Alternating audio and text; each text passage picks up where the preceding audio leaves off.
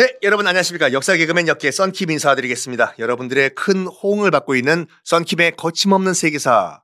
아유, 감사합니다. 여러분들이 서점에서 많은 사랑을 해주셔가지고 올겨울은 정말 따뜻할 것 같아요. 정말 코로나가 끝났다는 가정하에 여러분들 기다리십시오. 제가 이 은혜 꼭 보답할게요. 무슨 호프를 쏘던 치킨을 쏘던 기다리세요. 자, 아, 지난 시간에 아라파트 피엘로 의장이 아, 정말 한 많은 삶을 마감했다. 그러니까 평생 그 바래왔던 팔레스타인 독립을 보지 못하고 억울하게 75세로 사망을 하는데 왜 사망을 했냐면 70 넘은 노인이 70 넘은 노인이 부서진 집무실 공간 차가운 콘크리트 바닥에서 3년 동안 먹고 자고 먹고 자고 한 거에 난 못 나간다고 여기서 그래서 이스라엘이 주는 밥만 먹고 살았는데 일단 죽으면 안 되잖아요. 그 아라파트 의장이. 그래서 이스라엘이 주는 밥만 계속 먹었어요. 못 나가니까 아라파트 의장은 독살설이 그때 퍼졌거든요. 아라파트 의장을 이스라엘이 독살을 했다. 당연히 이스라엘은 강력 부인을 했습니다. 근데 나중에 10년 후에, 그러니까 2014년도죠. 10년 후에 유해를 다시 꺼내가지고 스위스 법 의학팀이 부검을 해봤거든요. 아라파트 의장의 유해를. 와, 그러니까 상당량의 방사능 물질이 시체 유해에서 검출이 된 거예요. 실제로 스위스 법 의학팀이 부검을 해보니까 당연히 이스라엘 정보국인 모사드가 배후다라는 의심이 들었는데 이스라엘 측은 끝까지 모른다. 이거 봐라 이게 무슨 말이야? 오리발 모른다 모른다 모른다 모른다. 어떻게 하다 보니까 몸에 방사능이 들어갔나 보지. 아직까지 잡아떼고 있어요. 그 장례식을 할 때도 아라파트 의장은 나는 예루살렘에 묻히고 싶다라고 얘기를 했어요. 이스라엘이 아이고 어서 오세요. 여기 뭐 예루살렘에 묻히십시오. 우리가 좋은 무덤 해드릴게요. 했을까요? 결사 반대를 해요. 아니 아라파트가 예루살렘에 묻혀버리면 여기는 투쟁의 상징이 돼버리잖아요. 결국 죽어서도 정말 홀대를 받는데 장례식은 어디서 열리냐면 장례식은 아라파트가 원래 고향이 이집트거든요. 너가 고향 가서라고 해서 이집트에서 장례식을 해요. 그리고 어디 묻히냐면 서한지구, 서한지구에 묻혀요. 넌 팔레스타인이니까 팔레스타인 그 자치구 땅에 거기서 묻히라고. 어디? 어디 예루살렘? 이렇게 허무하게 아라파트는 생을 마감합니다. 아라파트 의장이 이제 사망한 후에 이스라엘은 뭘 하냐면 참 이거는 해서는 안 되는 일이라는데 뭐냐면 팔레스타인과 영원히 분리를 하자 이스라엘과 그래 하면서 거대한 분리 장벽을 건설합니다. 이걸 뭐 트럼프가 따라한 거죠. 멕시코와 국경 장벽 건설하면서. 지금도 있어요. 지금도 지금 가면 벽이 있는데 무려 높이 8m의 콘크리트 장벽이에요. 높이 8m의 콘크리트 장벽. 이것만 있냐? 아니요.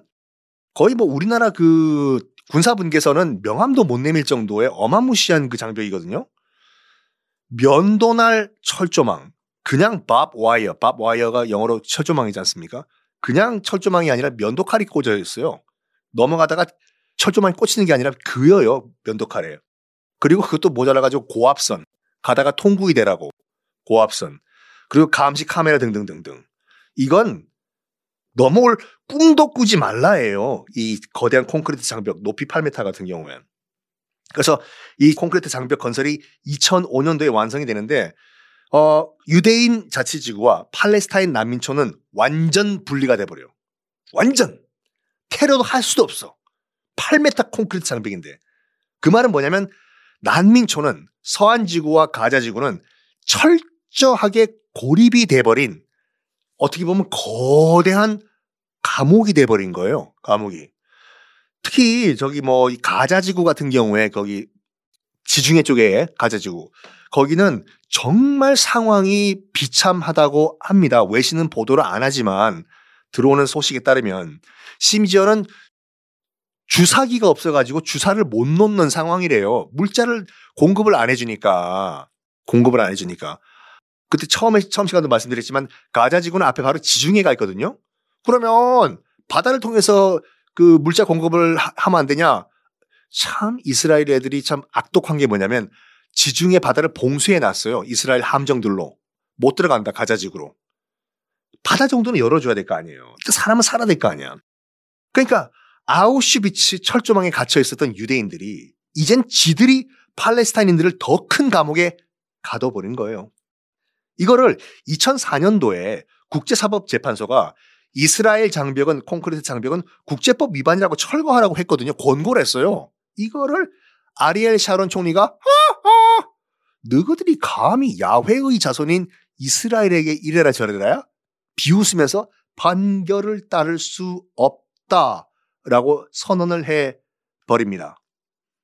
그 말은 뭐냐면 장벽 너머 팔레스타인인들은 국제사회에서 철저히 고립이 돼 버렸다 이거예요. 팔레스타인인들, 지금 가자지구와 서한지구에 있는 팔레스타인인들은 오늘도 지금 이 방송 듣고 있는 여러분들 오늘도 조금이라도 자기들에게 관심을 가져달라고 오늘도 호소를 하고 있습니다. 자, 아, 이렇게 뭐 긴 시간 달려왔던 팔레스타인 편 이제 뭐 이번 회로 마무리를 좀 할까 합니다. 길게 뭐 한 두 달 달려왔는데 어, 제가 이렇게 팔레스타인 편을 준비한 이유는 딱 그거예요. 오늘도 지금 이 방송 듣고 계시는 오늘도 국제사회의 처절한 외면을 받으면서 고향 땅을 뺏기고 죽어가고 있는 팔레스타인인들에 대해서 조금이라도 우리가 관심을 좀 가져보자라는 의미입니다. 조금이나마. 마지막으로 그때 아, 가자 지구에서 중고차 시장에 아빠랑 같이 차 보러 갔다가 돌아오는 길에 아, 이스라엘 군이 쏜 총에 맞아서 현장에서 사망했던 12살 자말 알두라가 했던 마지막 말, 아빠 걱정 말아요. 곧 구급차가 우리를 데리러 올 거예요. 이 말을 마지막으로 팔레스타인 편을 마무리할까 합니다. 자, 제2의 자말 알두라가 나오지 않기를 바라면서 썬킴의 세계사 팔레스타인 편은 이만 마무리하겠습니다. 그동안 여러분 감사합니다. 다음 편에선 새로운 주제로 여러분 또 만나보겠습니다. 감사합니다.